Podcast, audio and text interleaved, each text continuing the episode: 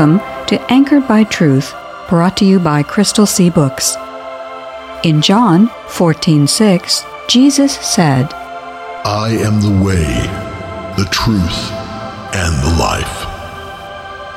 Our goal is to encourage everyone to grow in the Christian faith by anchoring themselves to the secure truth found in the inspired, inerrant, and infallible Word of God. A goat with a prominent horn between its eyes came from the west, crossing the whole earth without touching the ground. I saw it attack the ram furiously, striking the ram and shattering its two horns. At the height of its power, the large horn was broken off, and in its place, four prominent horns grew up toward the four winds of heaven. The two horned ram that you saw represents the kings of Media and Persia. The shaggy goat is the king of Greece, and the large horn between its eyes is the first king.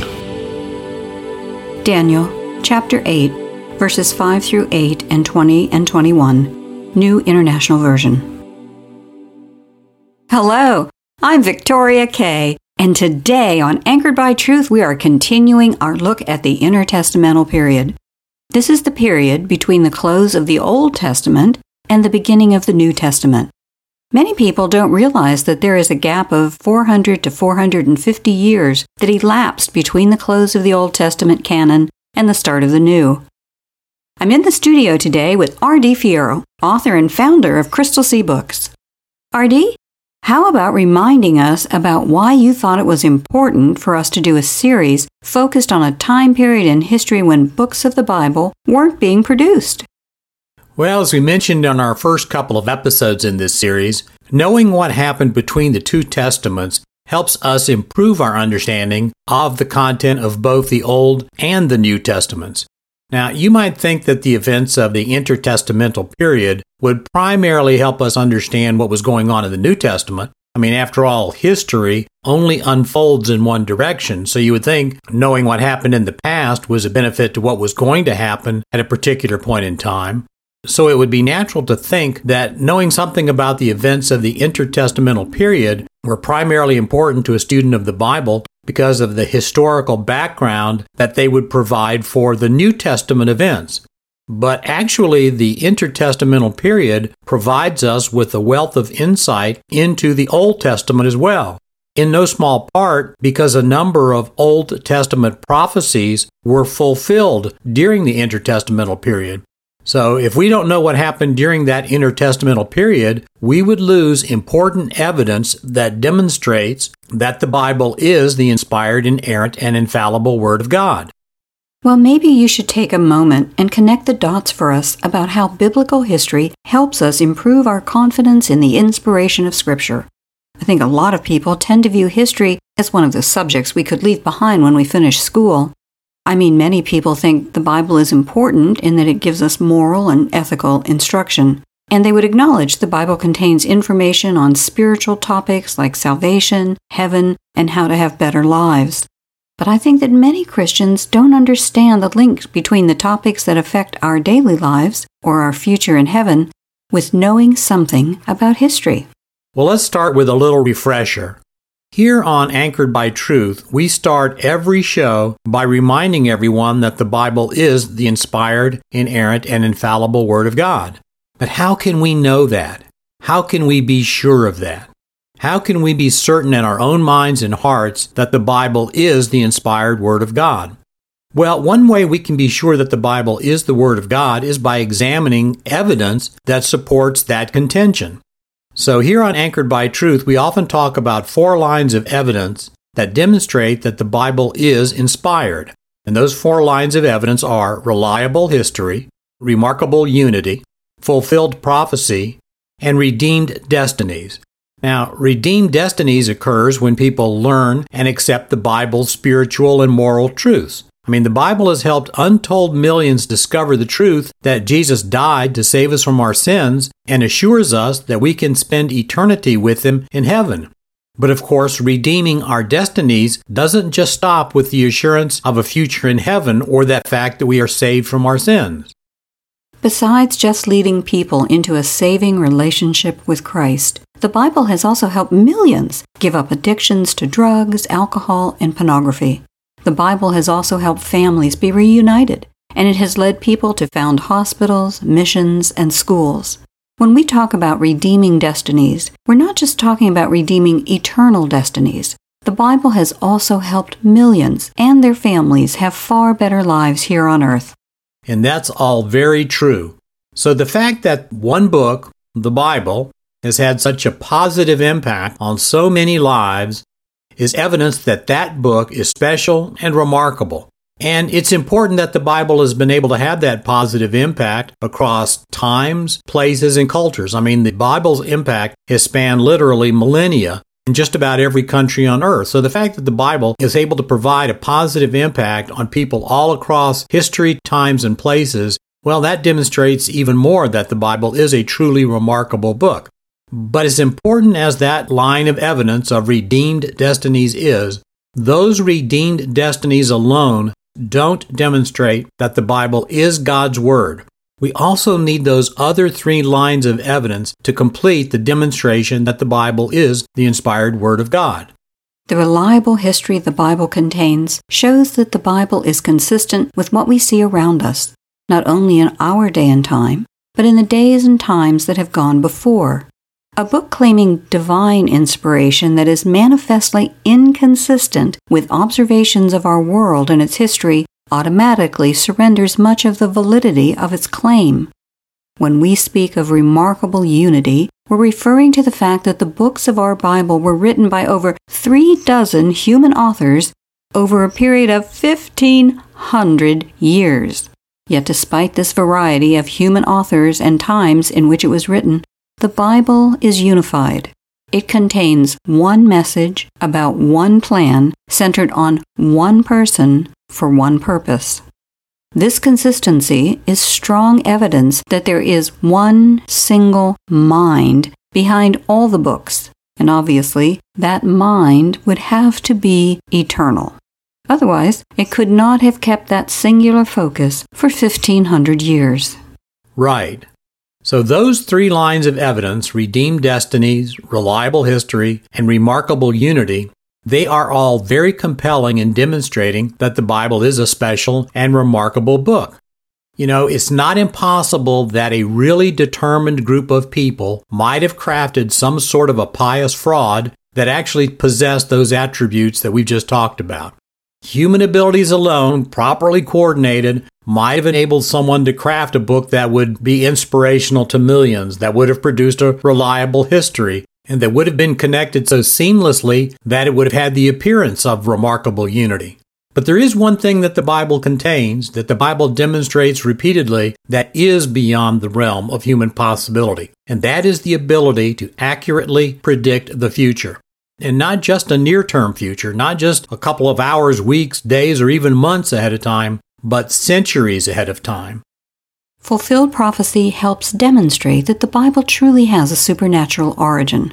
And to go back to our point, there is no way for us to know about prophecies that were made and fulfilled without knowing a little history. So that's part of what we want to do during the study of the intertestamental period. We want to show that there were numerous prophecies made in the Old Testament period that were fulfilled during this time. Correct. So, the mundane facts of history, if you will, connect to the Bible's spiritual messages about salvation and heaven in a very direct way. By reading the Bible and by studying just a little bit of history, we can see that the Bible contains a large volume of prophecies, hundreds of which have already been fulfilled. And observing these fulfilled prophecies solidifies our confidence that the Bible is God's Word, so that it can be trusted not just in matters that pertain to this earth, but the Bible can be trusted in matters that pertain to the spiritual and to the supernatural. And just in case anyone thinks that us making this connection is somehow a new or novel concept, even Jesus made the same point when he had his famous conversation with Nicodemus. You're thinking about Gospel of John chapter 3 verses 11 and 12 where Jesus said, quote, "I am telling you the truth. We speak of what we know and report what we have seen. Yet none of you is willing to accept our message. You do not believe me when I tell you about the things of this world. How will you ever believe me then when I tell you about the things of heaven? Unquote.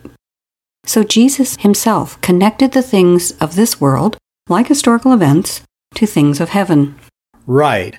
Nicodemus had gone to Jesus secretly at night because Nicodemus was a very important man in Jewish society. He was a Pharisee and a member of the Sanhedrin, which was the Jewish ruling council.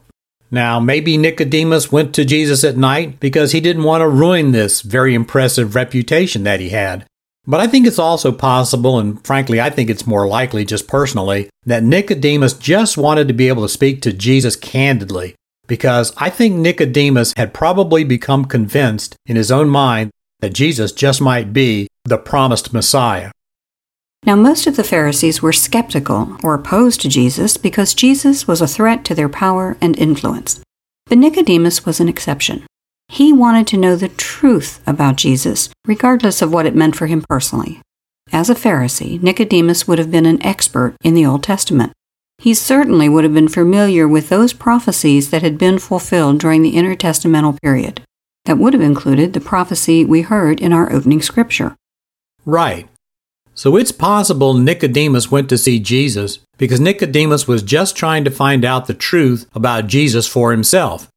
During their conversation, Jesus apparently felt the need to correct some of Nicodemus's understanding about some spiritual matters. Now, when Jesus did so, it appears that Jesus might have encountered either some skepticism in Nicodemus or maybe Jesus just hit some gaps in Nicodemus's understanding of scripture and spirituality. But notice that as Jesus was addressing Nicodemus's questions about spiritual matters, Jesus plainly connected his teaching about the matters that pertain to this world with the Jews' willingness to accept Jesus' teaching about spiritual truths. And I personally think that this is one of the most profound insights that we get from Scripture. Let's get back to our discussion about the intertestamental period. As we've been discussing, fulfilled prophecy is one of the strongest lines of evidence that the Bible is the Word of God. And there are a lot of prophecies fulfilled during the intertestamental period, such as the ones in our opening scripture. So let's focus on it. Our opening scripture came from Daniel chapter 8. Verse 1 of chapter 8 tells us that Daniel received his vision in the third year of King Belshazzar's reign. Belshazzar was a Babylonian king. When did Belshazzar rule? Belshazzar ruled around the middle to latter part of the 6th century BC somewhere around the years 556 BC to 539 BC. And the mere fact that Daniel dates his vision using Belshazzar is itself significant. At one time in history, Belshazzar was thought to be a legendary figure because many of the well known ancient Greek historians, such as Herodotus, made no mention of Belshazzar as the king of Babylon. The last king of Babylon was thought to be Nabonidus, who some scholars think became the king because he had married a daughter of Nebuchadnezzar. But thanks to the excavations of the ancient city of Ur, we now know that Belshazzar was Nabonidus' son, and he acted as a sort of co regent with Nabonidus. We now know from the historical records that Nabonidus apparently spent a lot of his time in another part of the Babylonian Empire, so Belshazzar was actually normally in charge in Babylon itself. So the fact that Daniel correctly named Belshazzar as being the Babylonian king who is in charge of Babylon actually helps to demonstrate something significant about the book of Daniel itself and again about the Bible. So the fact that Daniel even dates his vision by Belshazzar is significant evidence of the historicity of the book of Daniel. Herodotus wrote around 450 BC. Apparently, Belshazzar's name had disappeared from common historical knowledge at the time. That's just decades after Belshazzar's death in 539 BC. The fact that Daniel correctly identified Belshazzar's role in Babylon means the book of Daniel must have been written earlier than 450 BC. Again, this is solid evidence the book of Daniel was written in the 6th century BC, right? Right. In terms of our calendar, chapter 8 of Daniel can be reliably dated to around 550 or so BC. Now, at that point, the Babylonian Empire is still intact, but it would only remain that way for about another 20 years or so. In our opening scripture, we heard about two empires that would follow the Babylonian Empire the Medes and the Persians, and then the Greeks. Well, the Medes and the Persians actually conquered Babylon during Daniel's lifetime, around 539 BC. So Daniel lived to see a partial fulfillment of some of his own prophecies. Daniel lived to see the Medes and Persians replace the Babylonians. In Daniel's vision, the two horned ram represented the Medes and Persians. That image made perfect sense because it was a confederation of the Medes and the Persians that actually conquered Babylon. Ultimately, the Persian side of the alliance became dominant, but initially both sides were part of the conquests. The two horns of the ram should be contrasted with the single horn of the shaggy goat. The goat represented the Greeks, and the Greek Empire was led by Alexander the Great, who was unmatched in the speed and scope of his conquests. Exactly. And we're going to talk more in a moment about why the goat was used as a symbol for the Greeks. But let's focus for just a second on the remarkable speed and scope of Alexander's conquests. Alexander the Great conquered all the territory basically between Greece all the way over to India. So that included most of Eastern Europe, all of the Middle East, Egypt, and parts of Western Asia. And Alexander the Great did that in just over a decade. In Daniel's vision, it makes perfect sense that the shaggy goat who represents Alexander in Greece is said to cross the whole earth without touching the ground. Crossing the whole earth without touching the ground is a poetic way of talking about the speed with which Alexander's conquest would occur. But also notice that our opening scripture also says that at the height of his power, the prominent horn, who was Alexander, would be broken off and it would be replaced by four other horns that would grow up toward the four winds of heaven. And we know from history that is exactly what happened. After Alexander died, his brother was declared king, but the unity of the Greek power died with Alexander. Alexander died in 323 BC. For about the next 20 years, there was a power struggle among Alexander's generals, but in 300 BC, there was a formal division of Alexander's empire between four of his generals who had taken to calling themselves kings. Yes, the four former generals who emerged as the four other horns, now in the Bible, remember that a horn is a symbol of power, were Ptolemy, Seleucus, Cassander, and Lysimachus. The Bible, after the point of identifying the fact that there would be these four new horns, becomes primarily concerned with Ptolemy and Seleucus because Ptolemy became the ruler of Egypt and Seleucus became the ruler of Syria. Of course, geographically, Israel, Palestine, is located between Egypt and Syria. So after Ptolemy took over Egypt and Seleucus took over Syria, for the next 200 plus years, those two powers would struggle for the control of Israel. But the Bible doesn't refer to those two kingdoms by the names of the generals, Ptolemy and Seleucus. The Bible just calls them the king of the south and the king of the north. The Bible also uses directions using Israel as the point of reference. So when the Bible says king of the south, it's referring to a kingdom south of Israel. Same for king of the north. That's referring to a kingdom that would be north of Israel. Yes, and we're going to talk more in our next episode about the struggle between the King of the North and the King of the South. But for today, we just want to focus on the amazing nature of the prophecies that are in our opening scripture. Now, we have already seen that the speed of Alexander the Great's conquest is a fitting fulfillment of the prophecy's description of a shaggy goat crossing the whole earth that doesn't touch the ground. And you've also said that using the goat as a symbol for Greece also makes good sense in a couple of different ways. In ancient times, Macedonia and Greece were separate states until they were unified under Philip of Macedon, Alexander's father. So, why would it make sense to use a goat as a symbol for Alexander? Well, the first king of the Macedonians was thought to be someone named Karanas, who began his reign about 800 years before Christ was born. Now, there's a story that says that Karanas was led to establish the city of Edessa as his capital when he was led into the city by a herd of goats. So the goat became early on identified as a symbol of Macedonia and subsequently Greece. There have been bronze figures and architectural elements that have been found in ancient buildings that showed the goat as a symbol of Macedon.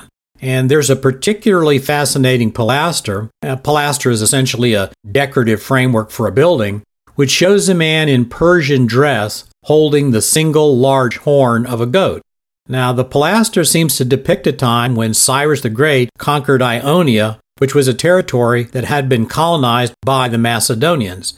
That basically kicked off the conflict between the Persians and Greeks, and that conflict was going to last for more than 200 years. And some of the battles in that conflict between the Persians and the Greeks have been so famous that they've made it into our popular culture of today. The Battle of Marathon is a good example.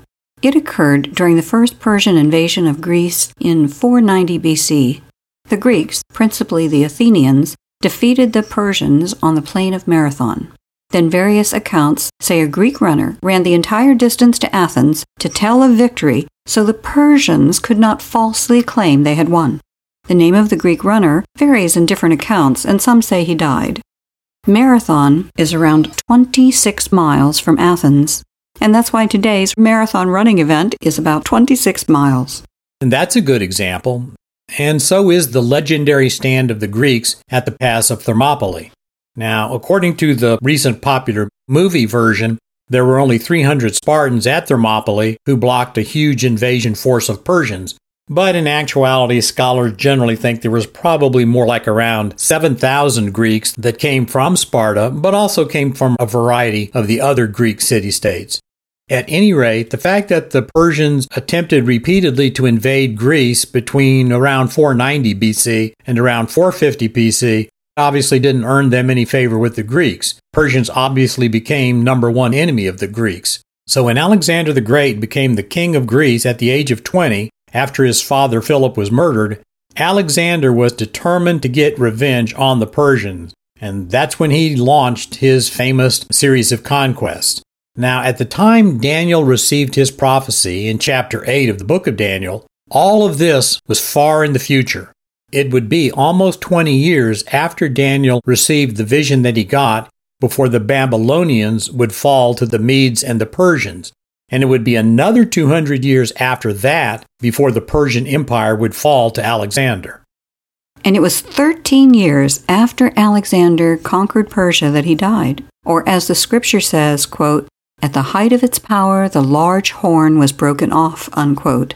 And it would be another 23 years after Alexander's death before the formal division of the Greek Empire. Or as the scripture put it, quote, in its place, four prominent horns grew up toward the four winds of heaven, unquote. You know, that's a lot of unfamiliar names, dates, and places. That's true enough. And I can certainly understand why it can be daunting for someone who has never investigated biblical history to begin to understand all of that. It can seem very far away from the things that we usually think about when it comes to our faith salvation, heaven, living better lives, overcoming bad habits. Yes, again, I get that. And I wouldn't want to suggest that we can't live lives that are individually pleasing to God without mastering the names and dates and places of the Greco Persian Wars. But I would suggest that the church collectively can't fulfill its mission if we don't reclaim the idea that the Bible and Christianity aren't just comforting to us individually, subjectively comforting to us, but that these things, the Bible and our faith, are objectively true. And would you say that the current state of our culture is ample evidence that when the church tried to become popular, it lost some or much of its preservative character? Exactly. The church is supposed to be salt and light to its culture. Salt is a preservative. Light is necessary for being able to see, for clear direction. But we lose those attributes of being salt and light if we allow the Bible to be treated as just another interesting book, just another book that claims to be spiritual, just another book that claims that it might have come from a supernatural being. We lose the essential attributes of the Bible being declared to be true if we consider it to be entertaining at times, but ultimately that it's a book that we can take or leave. Well, that is certainly not how Jesus treated the scriptures. In Matthew chapter 5 verses 17 and 18, Jesus said, quote, Do not think that I have come to do away with the law of Moses and the teachings of the prophets. I have not come to do away with them, but to make their teachings come true. Remember that as long as heaven and earth last, not the least point nor the smallest detail of the law will be done away with, not until the end of all things. Unquote. That's from the Good News Translation. Exactly. Well, part of the teachings of the prophets that Jesus referred to as being true are the prophecies found in Daniel. So we give honor to Jesus and we honor Jesus' words when we take the time to develop a solid understanding of the truth that is contained in the prophets. And some of that truth are the prophecies of the prophets. And in order to be able to understand the truth of those prophecies, sometimes we have to devote some energy, time, and effort to understanding a little bit about history. You know, at this point in the grand plan of redemption, we have to look back on all these events in the Bible that reveal that the Bible contains fulfilled prophecy. So we're looking back on these events. So we at least have to know enough about biblical history to confidently be able to communicate to skeptics or unbelievers at least a few of the basics about why we can be confident that the Bible is the inspired, inerrant, and infallible Word of God and being able to do that involves being able to talk about fulfilled prophecy. And we want to make that easier on our listeners. So, one way listeners can help others develop a better understanding is just by informing others about the availability of Anchored by Truth. Anchored by Truth can be a simple way for listeners to help other believers or unbelievers begin to strengthen their faith and communicate the message that the Bible really is the inspired Word of God. Yes, Knowing something about biblical history not only helps increase our own faith and confidence in the Bible, but it also helps us get a better understanding, frankly, of our own times. You know, we can see from history that the Jews' persistent refusal to accept warnings and correction from the Lord caused them to go into captivity. Now, the Jews were, of course, later given permission to return to their homeland, but how much better it would have been if they had listened to the Lord in the first place. So, listening to the Lord's messages of warning and correction, I think that that message is just as important today as it was 2,500 years ago. Well, this sounds like a great time for a prayer. Today's prayer is a prayer for our young children. We not only want them to grow up healthy and strong, but also in the love, nurture, and admonition of the Lord.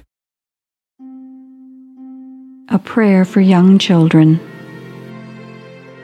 Father of immeasurable compassion and love, thank you for the abundant goodness that you have poured into our lives. We are so grateful that we can turn to you, knowing that you will receive us with mercy and patience. Lord, we pray that you will help us to be godly parents to our children. As they begin to experience your creation and the world about them, help us to be ever vigilant in guarding them from harm, protecting them from danger, even as you already do for us. Please let them be healthy and strong, and help us to know how to help them when they get sick or hurt.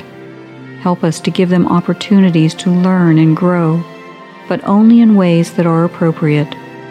Watch over them with your loving eyes and listen to their cries when they call. Help us to love them fully and completely, and especially to lead them to you and your truth. We know that all children are a blessing from you, but we also know that there will be difficult days when we will need a special grace and instruction from you. Please let our children grow constantly in their love for you and in the appreciation of your greatness. We trust in your word that if they are trained up early in your ways that they will not depart from you. We remember that you also have a son and that you love us so much that you sent him to die for us. In Christ's name we pray and give thanks. Amen. Amen. We hope you'll be with us next time, and we hope you'll take some time to encourage some friends to tune in also, or listen to the podcast version of this show. If you'd like to hear more, try out crystalseabooks.com where we're, we're not famous, but our boss is.